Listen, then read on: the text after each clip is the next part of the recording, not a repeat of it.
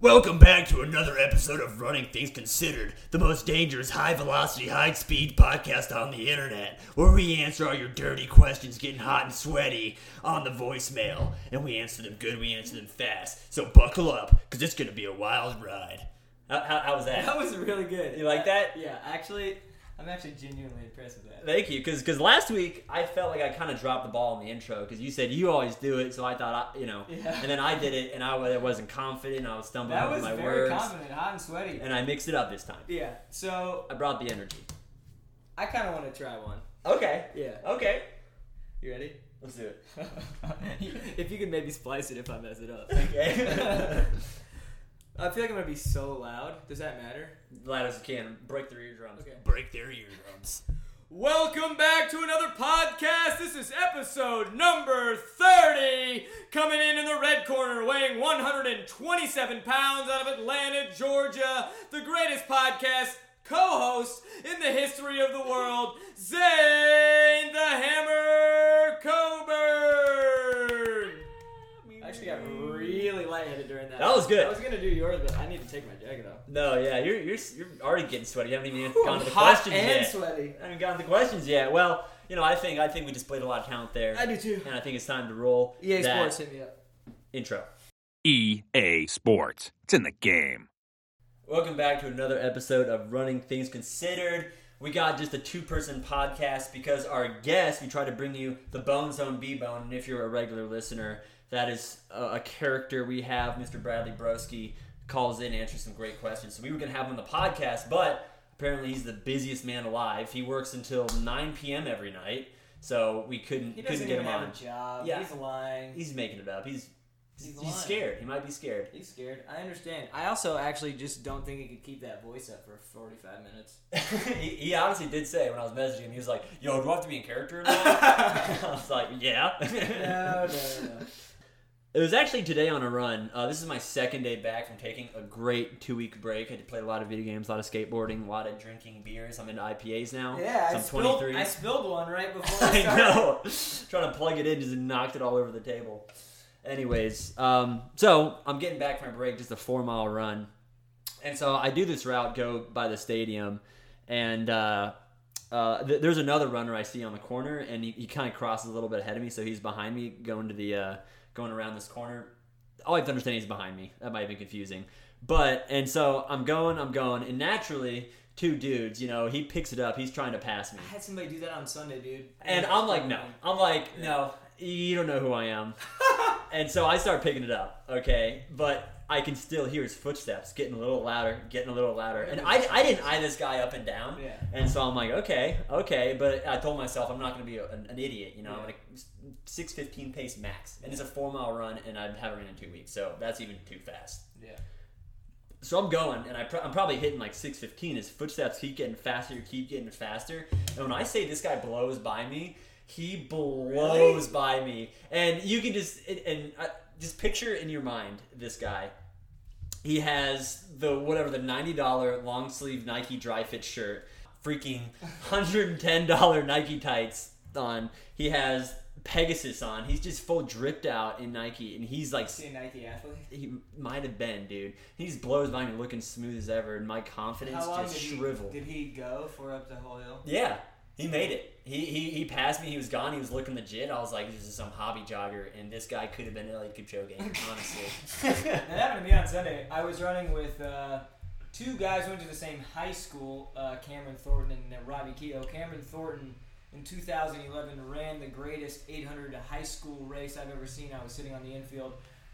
If you have time to look it up, it's 2011 GHSA 800 meters. It was between Cameron Thornton and O'Neal Wandless. Cameron was a junior at the time. O'Neal was a senior. They went out super hard. They both ran under 150, which was the top two fastest times in the country that year. And they were separated by .005 at the finish, and nobody knew who won for about an hour. And it was, you could see me in the back, actually. I'm like, I put my hands on my head and I'm like, what the hell is going on? These kids just ran 149. Cameron was a junior. And then Robbie ended up running 405 and making it to NCAA his freshman year at University of Virginia. So, the DMR. Ran 1,200. So that was good. Those guys have not been running much, but I'm glad to see that they are back running. But I was like 11 miles in, and this guy was like on my tail, and I was like, I'm kind of tired. Like there was a lot of people on the belt line. I had my like little run gum neck covering, face covering, and I was so sweaty. I was like sucking in my own sweat, and basically this guy like would not get off my tail, and I was running I ran 5:07 or something for my last mile. Really? Yeah. That's because good. I was like... You couldn't let it happen. See, yeah, but then I dropped him, like, and I was just like, I can't, like, immediately slow down because there's, like, a lot of people watching. Really? I was like, I can't, I just... No, it's politics. It's politics. You get a bunch of dudes on the trails, you know. I was like, I had seen this guy, and he looked like super muscly. And that's the people you can't let pass you, the guys that like the gym bros. Yeah, he also had like sweat pants shorts on, and I'm like, if this dude passes me, I'm quitting. Like this is this is it. So he didn't pass me. He never even got really that close. But I'm like hyper competitive when it comes to like people running ahead of me because I don't want people to think that person is faster than me. Oh, I know. So I never... You gotta let them know who's boss on the trails. Absolutely. And who's boss? Me. Your boss. Yeah. That's right. Yeah. Yeah, so whoever that dude in Nike stuff, come on and race us, buddy. I guarantee you. I don't know, dude. I'm scared after that because he was gone after that. But if somebody does want to come race us, Avery and I will be attached at the hip. Legs. Maybe tomorrow or today, whenever this podcast comes out. Well, we don't actually know exactly when we're going to do it. The weather. But what is crazy. We're doing a 3-legged mile world record attempt. I contacted Guinness Book of World Records yesterday to get them to come out. The official world record is 6 minutes and 52 seconds. That is some bull spit. That's some bull spit. The handcuff world record was 6:47. I ran 4:36 jogging in this maw. So in Alpha Flies. No, in Next Percent. Next Percent. Not even in Alpha Flies. Okay. I would have run 4:06. You probably would have. My bad. But I actually thought about, because my leg isn't feeling that great, I told you I was going to wear the Adidas speed suit and the Adidas shoes. I think I'm going to wear the Alpha Flies. Really? And also because I thought about that is because you're so much taller than me. It's going to help. Yeah, that would actually make But you may have so much bounce that you just like kind of throw my legs forward. But you're bouncy. I am bouncy, you're right. So, I have the natural 4% on. Yeah, I don't. So that may help. So the world record is 6:52, like I said, and we've kind of been going back and forth on what we think is legit. Right. And also like, you know, neither of us are anywhere near peak shape, but that's just how confident we are. Is we're ready to just show up anytime. Yeah. Connect ourselves to the legs, and we're thinking of doing it on a track, but we feel like that would be hard. It would be good for the spectators, but like going around those turns, I feel like. Well, considering our spectators probably going to be one person named Jeremy. Yeah. It's it may be not. We don't really care about spectators. But the weather is changing so much that it was like it's been like a 97, 100 degrees, and then on Friday morning it's supposed to be 45. That's wild. So, I'm sure wherever, anybody not from the South is like laughing at us like, oh, 45? Cute. I know. Yeah, well, I'll be in New York from October 15th to October 20th. Hopefully it's not going to be too cold.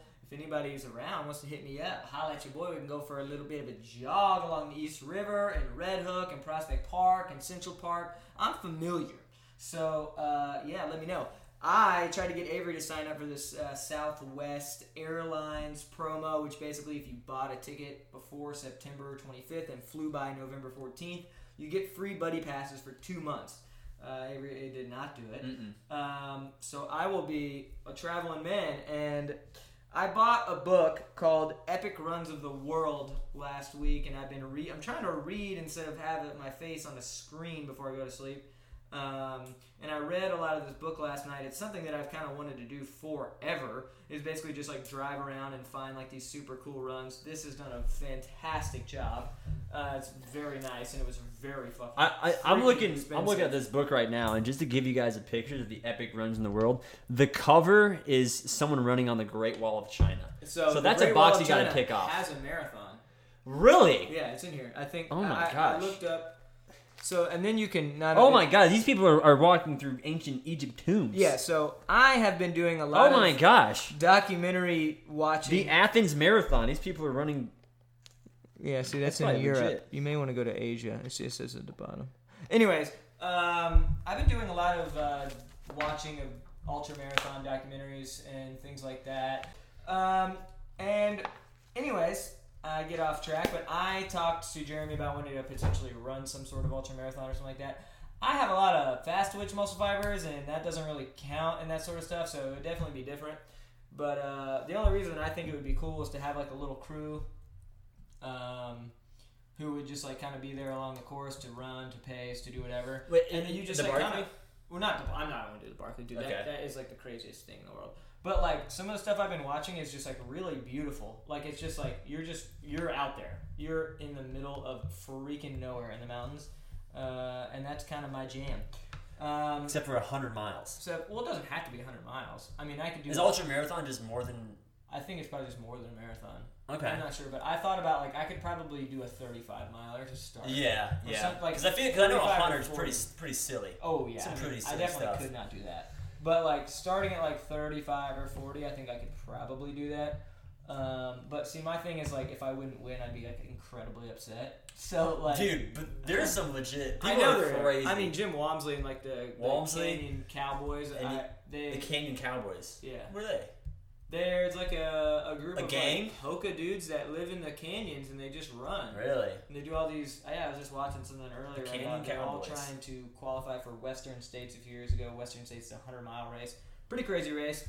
Wow. But either way, I think it's cool. Jim Wamsley's obviously just, like, a really good runner, too.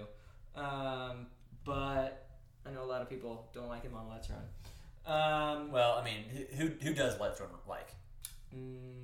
That's a good question, actually. That is a good question. I think they like the Ingebrigtsens. They like the Ingebrigtsens. They like Kipchoge. They like Kipchoge. Okay. And that's about it. That's about it.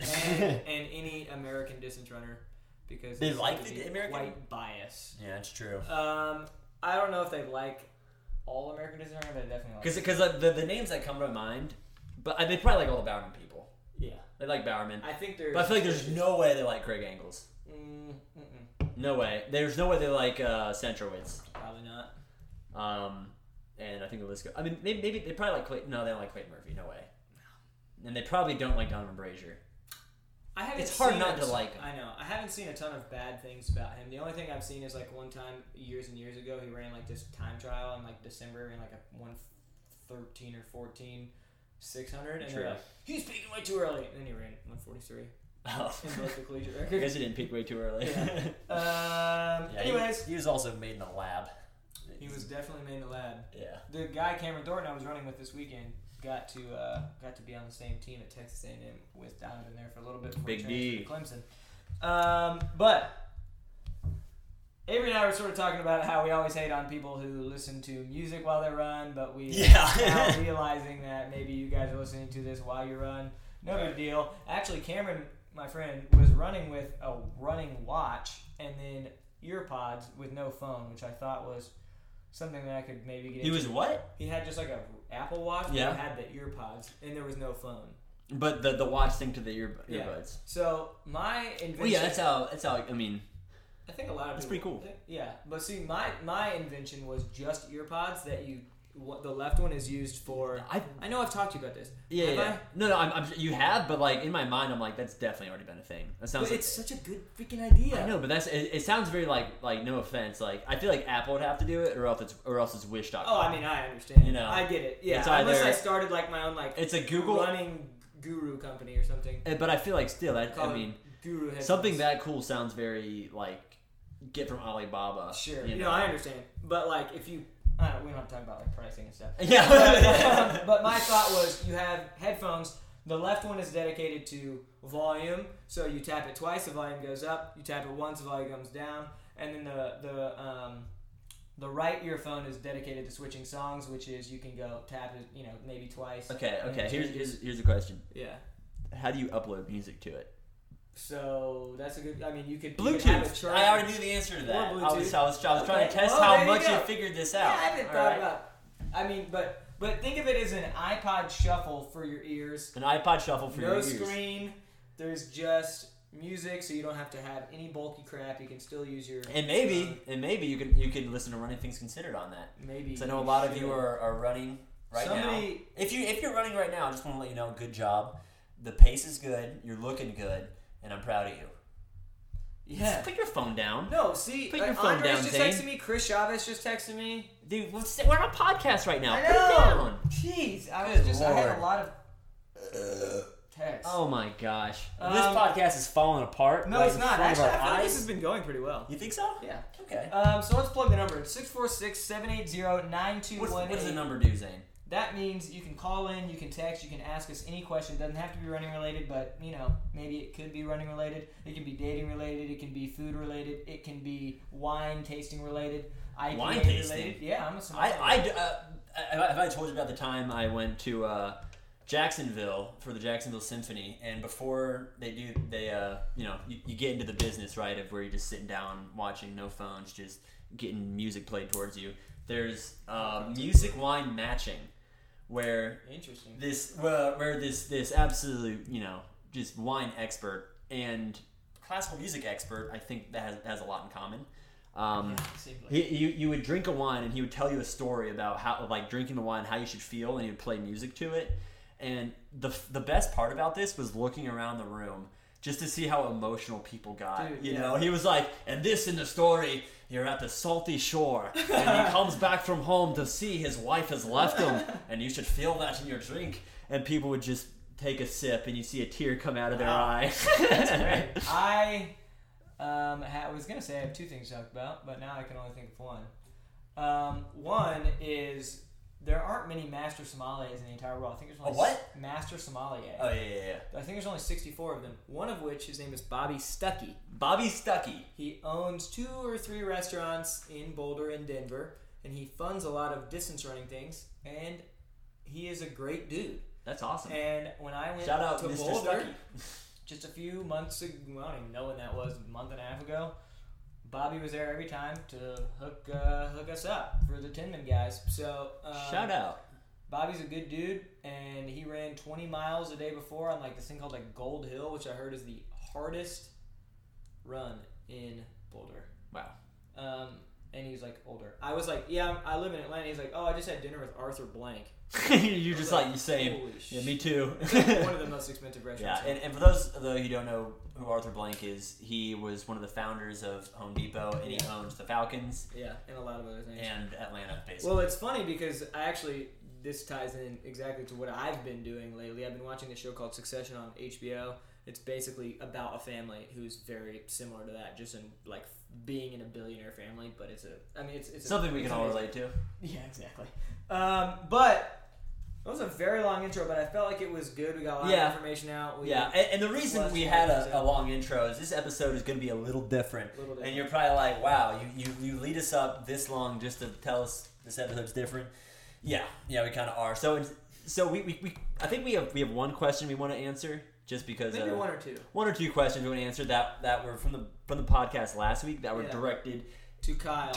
We Kyle had Merber. 14 questions come in, like maybe 5 minutes. Yeah, 5 minutes after we recorded the podcast. Yeah. So we feel bad. So we're gonna throw you guys a bone. I'm gonna pretend to be Kyle Merber. I'll put my hokas on, lock in, try and answer the questions as he would.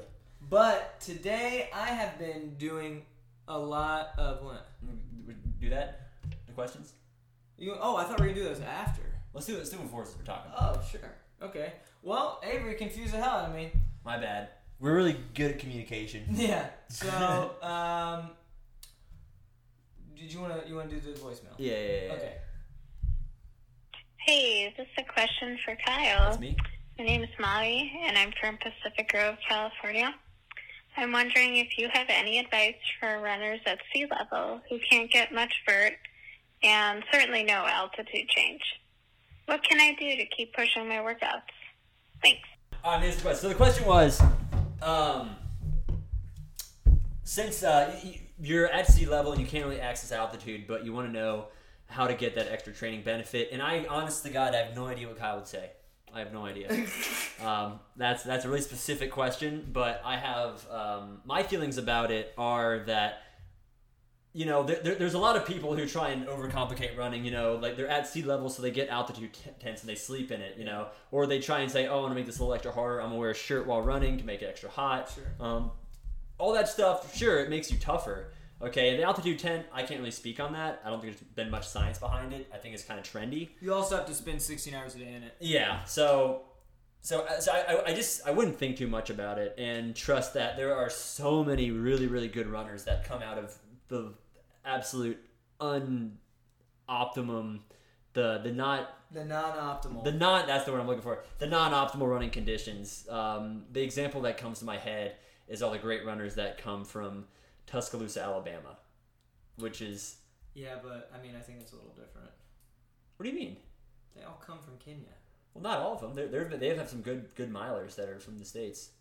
Who?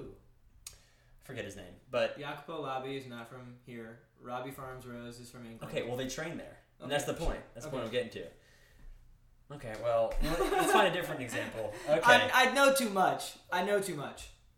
Obviously, the Gil the Thrill, Gilbert Keegan, isn't from America. Okay. Obviously. Yeah. But I guess he has to train here. So he has to train here, and he runs very, very fast. Yeah, and it's very hot here. It's very hot here. In Tuscaloosa, it's even worse. I don't know how great of a place they have to run.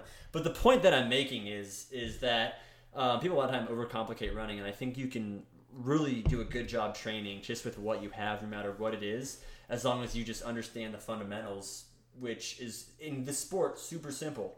You know, you have... A long run's important, you know, mileage is important, and you know, speed's important through the year. I'm saying this on like the highest level possible. I'm not trying to get into the weeds, just to drive in my point that a lot of people overthink running, and I think you can be really successful with just what you have as long as you just trust what you're doing and do it. I've only been altitude twice, and that was for not a long enough period for it to ever make any sort of difference, except maybe last time I was like getting close. But, yeah, never once run or trained at altitude. We've had some really, really, really good 800-meter and miler and all those sort of things come out of Atlanta. And I was talking to a guy named Frank who hangs around the track a lot. Do you know Frank? Yeah. Yeah. Frank knows more about track and field history and cross-country and distance running history than anybody I've ever met in my entire life. I saw him on Sunday. Shout out to Frank. And he was just talking about, like, You guys have run fast, and the Atlanta Track Club has been able to do like a good job, even though like it's really hot in the summer. And there's it's really humid. Very few soft surfaces to run on. No soft surfaces to run on. So I mean, like it's incredible. It's very, very doable. Just making sure that you're just doing the right things. Like Avery said, overcomplicating running is very easy to do. Like if you get in the weeds and the science and the math and the numbers, it like sometimes it's like really hard to comprehend. But if you just basically like follow a weekly structure plan, which like I've had so many people be like, can you write me a plan? Just like people I know through high school or whatever, like, can you write me like a weekly plan? I'm like, yeah, I can do it in like 20 seconds. Yeah, because it should be basically the same for everybody. Just like basically being consistent, running your mileage, and then understanding what type of event you're running, if you're running quality versus quantity, and you should be good to go. Yeah, and I'm not saying all of like the trendy stuff, you know, doesn't work. Like I'm sure there's tons of really, really good science that goes behind. Let's say something that I've noticed recently is, I guess, like BCAAs right after a run. Okay, I mean there's no way Eliud Kipchoge, you know, once he finishes his run, hits his timer, waits 15 minutes, and has, you know, whatever serving 8 grams of BCAAs. Yeah. And same with like you know, a lot of those powders. I'm not saying they don't work, whatever. I'm just saying if you focus too much on that, you're kind of missing the point. Yeah, I mean there's also just like a lot of research and data and just like writing and literature about certain training philosophies like Lydiard or McMillan, or a guy like Tom Schwartz with Tinman who, you know, talks about, you know, critical velocity and all that sort of stuff. So, I mean, there's like things out there you can just like read, and I think that stuff is like super interesting. Also, if you can just like work remotely, go and live in Boulder for a month and then you're good. For sure. And so yeah, I think we over-answered your question plenty, but no, it's something I think about. And for the next part of this podcast, we're going to be going into a new section. We've never done a Running Things Considered before, ever. This is going to be the history section of the podcast where we find some track and field history that we really like. We just want to share it with you guys because, I mean, you know, track and field history isn't talked about a lot, and even sports history in general. So I hope you guys enjoy this next part. Let's do it. Yeah, so, I mean, every night we're like kind of just – Avery chose this guy first, Jim Thorpe, who I think is one of the greatest athletes in the history of the world. In 2000, he was voted the century's greatest athlete over Wayne Gretzky and Michael Jordan and all of these other like insane athletes. And also I feel like he's a guy that a lot of people don't know of because he was in his peak in like 1910. Yeah, 1912 I think. 1912 was his peak. So yeah, and he's like kind of just like if track was obviously around in the thing, but like the events that he was doing. And, like, the amount of sports and things he was doing, it was kind of just, like, a lot. And so maybe not a lot of people have heard about everything that he's done. They may have just heard about, like, maybe his track or football or baseball or anything like that. So without further ado, let's dive in. Let's dive into the history of Jim Thorpe, one of America's greatest athletes. So Mr. Jim Thorpe, was born May 22nd, 1887 near Prague, Oklahoma. And what I learned is he's a Native American. His dad is Irish. His mom is Native American, and he was sort of born on an Indian reservation. So the whereabouts and date of his birth are kind of argued over. Some people say he was born a year later on a different day, but for all intents and purposes, he was born May 22nd, 1887. Like I said, his mom was of Native American descent, of the Saxon Fox tribe. So they initially were from Lake Huron and Lake Michigan, but kind of in the Trail of Tears and all those sort of things were forcibly relocated to Oklahoma in the 1870s. Jim started school in Stroud, Oklahoma, but he had a twin brother named Charlie, but that year passed away from pneumonia, and so throughout like a tumultuous next quite a while, he was sent to school in Kansas, and then his mom died, so he dropped out of school again before he started working on a ranch when he was like 12 or 13, eventually ending up in Pennsylvania at a school for Native Americans that ended up being like one of the most prolific powerhouses for football and track and just sports in general. So one point I want to make is, you know, I know when you think of Native American, you're like, oh, like that's so cool.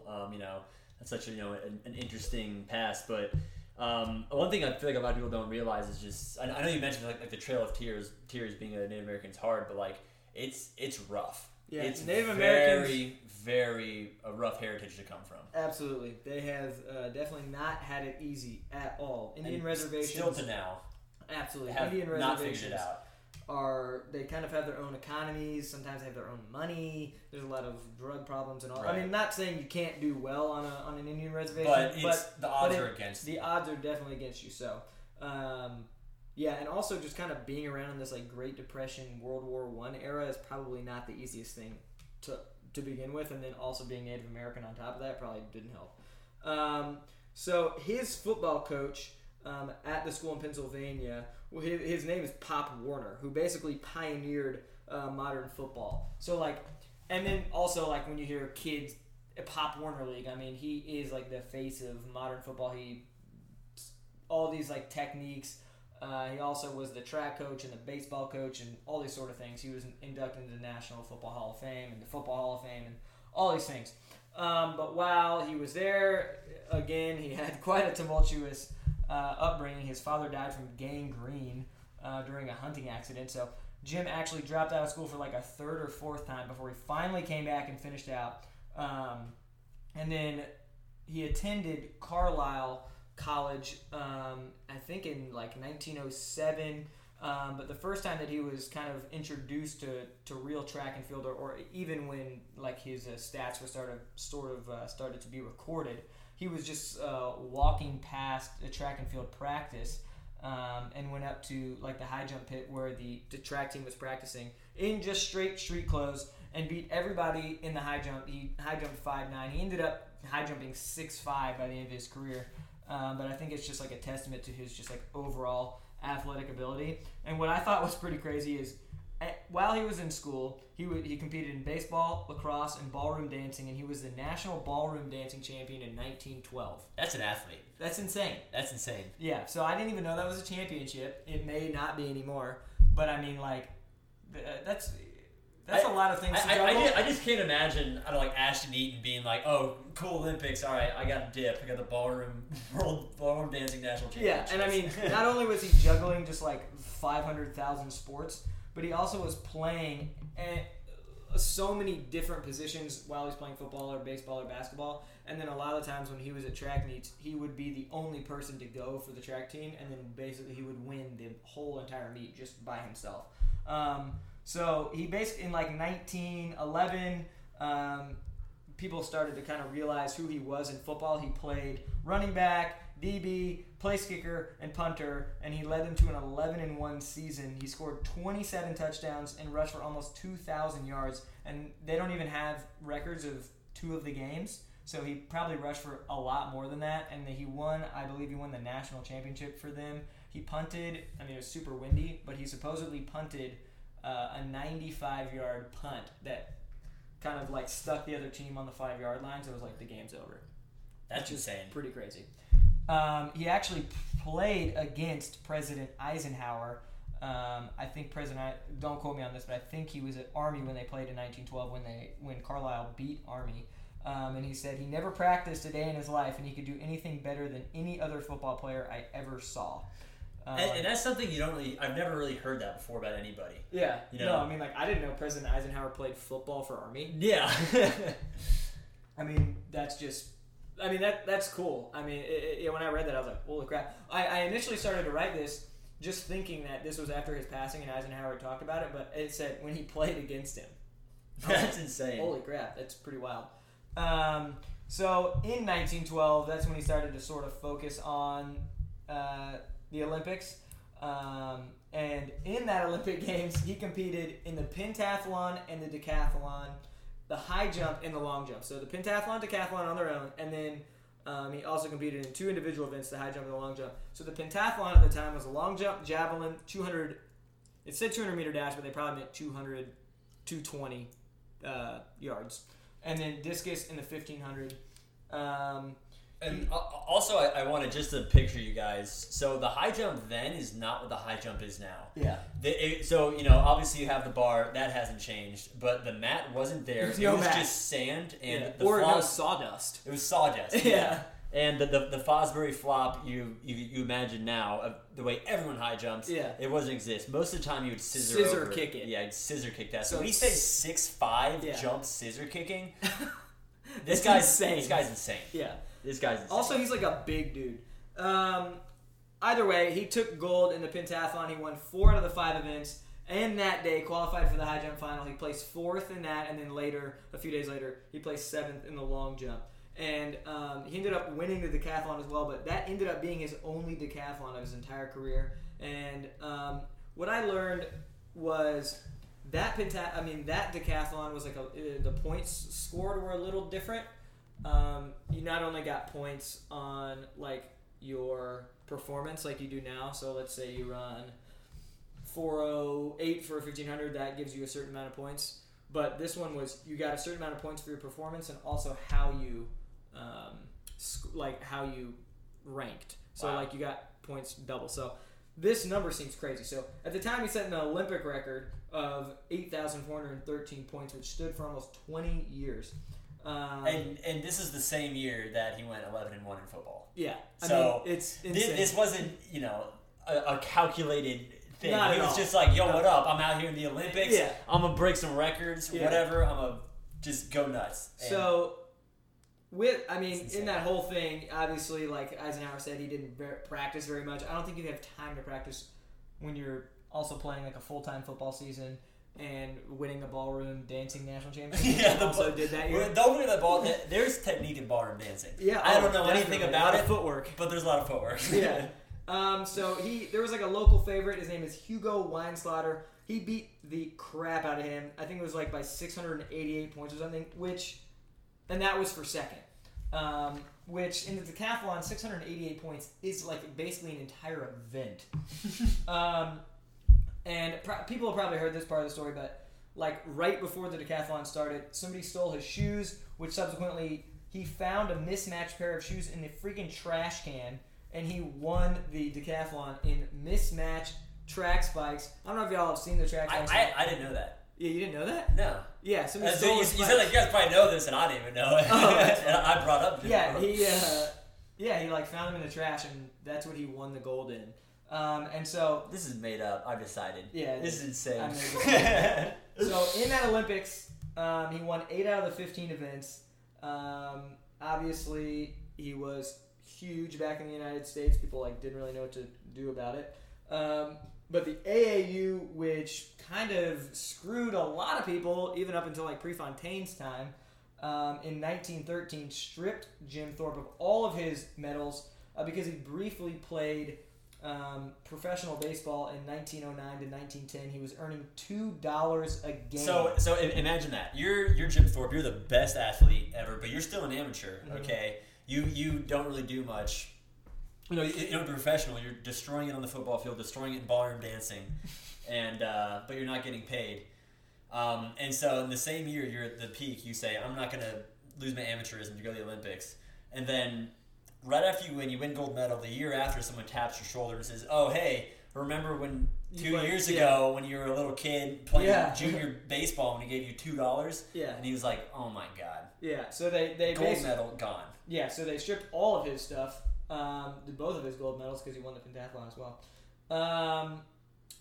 But basically they deemed him a professional athlete at the time. Even though what was super common at the like around that era was like college football players and baseball players and just athletes in general, if they wanted to play like professionally, they would go do so in the summer, but go under an alias so they wouldn't be caught, which a million people did. That's true. That's I know Will Chamberlain was not like that.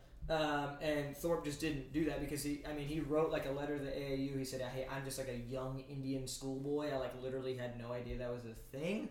So if you could please like reinstate my medals, that would be fantastic." They did not. But what was a lot different about this declaration of like amateurism or professionalism was usually at the time, if you wanted to protest, it would have to be 30 days or within 30 days of that event ending. And this was like well over 6 months after the games. So at the time in World War One, you can assume that there was a lot of like racial tendencies happening. And since Jim was a Native American, they probably didn't think too highly of him and were very quick to strip all of his titles. And it was noted by, I guess, his friends and family that after this happened, after he got his medal stripped, there's kind of like a different tone about him. He wasn't. It kind of changed him a little bit. He was kind of never the same athlete. He's. I mean, obviously, he was still one of the best, but. He definitely, towards the end of his life specifically, he kind of, got into alcoholism and all those sort of things. But in 1913, he started his professional baseball career, which is, crazy to think of somebody, winning the gold medal in track twice, being, just an amazing football player, and also then just playing professional baseball. He bounced around the league for, I think it was 7 years or something like that. But he did win a world championship in 1913. So literally that year just won. He just went pro. So what they were saying was on the flip side of it kind of being shitty that he got stripped of his amateurism, he was immediately reached out to by professional contract offers. He played for the Boston Braves. Shout out Braves. Before he retired, he bounced around in the minors for quite a while, playing for the Toledo Mud Hens. I remember. I just like a lot of the Toledo Mud Hens. The Mud Hens. Mud Hens. My bad. Yeah. So and at the time too, the White Sox, they went on this world tour where he was a crazy celebrity, and they played in front of the King and the Pope, and were playing in front of 20,000 people, which is pretty cool. That stuff doesn't really happen anymore. But what a cool stat to come out of all of that was he was the last person to compete in the Olympics and the major leagues, obviously in the Olympics in a non-baseball sport, up until just this year. So there's a guy named Eddie Alvarez who plays for the Miami Marlins who won the silver medal in 2014 in Sochi in the 5,000 meter relay in speed skating and was a world champion in 2009. So that is like a I was like, holy crap, like I had no idea this like football player was like a speed skater. That means he could probably run. And speed skating, that's a sport just like track. You got people dedicate their lives to it. I know. It's like it's crazy that like, those don't overlap at all. I mean, I think maybe like baseball and football may overlap with like the muscles that you would need to do so, but like speed skating, I don't know.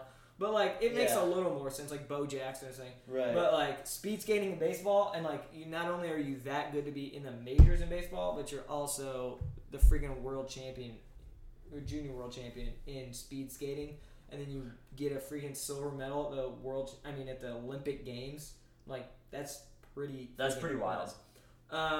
So like after like 1920 or 1922, he started to play professional football, which in a league which eventually turned out to be the NFL. While he was playing, he was also the president of the APFA, which turned into being the NFL. At the time, he was playing for Canton, and he was making $250 a game, which in this money is like over $6,500 a game, which was enormous. And I think it said like when he was playing for them, their usual attendance was like 1,000, and when he started playing, it was like 8,000 to 10,000. Wow! So I mean, like the ticket sales were up. He's just like a big name. He was also like really good at football, so it was like also a plus. He played professional football until he was 41 years old. And then after that, ended up playing professional basketball for like a traveling Indian Native American league. Not a ton known about that, but either way, like kind of after professional football ended, the Great Depression hit. So kind of everybody was kind of screwed, more or less. But he did a lot of work as a movie extra. So I guess, really? Yeah. So there was he was like he played like Indian chiefs and all these sort of things, kind of stereotypical like pigeonhole roles. But that's how he made his money through the Great Depression.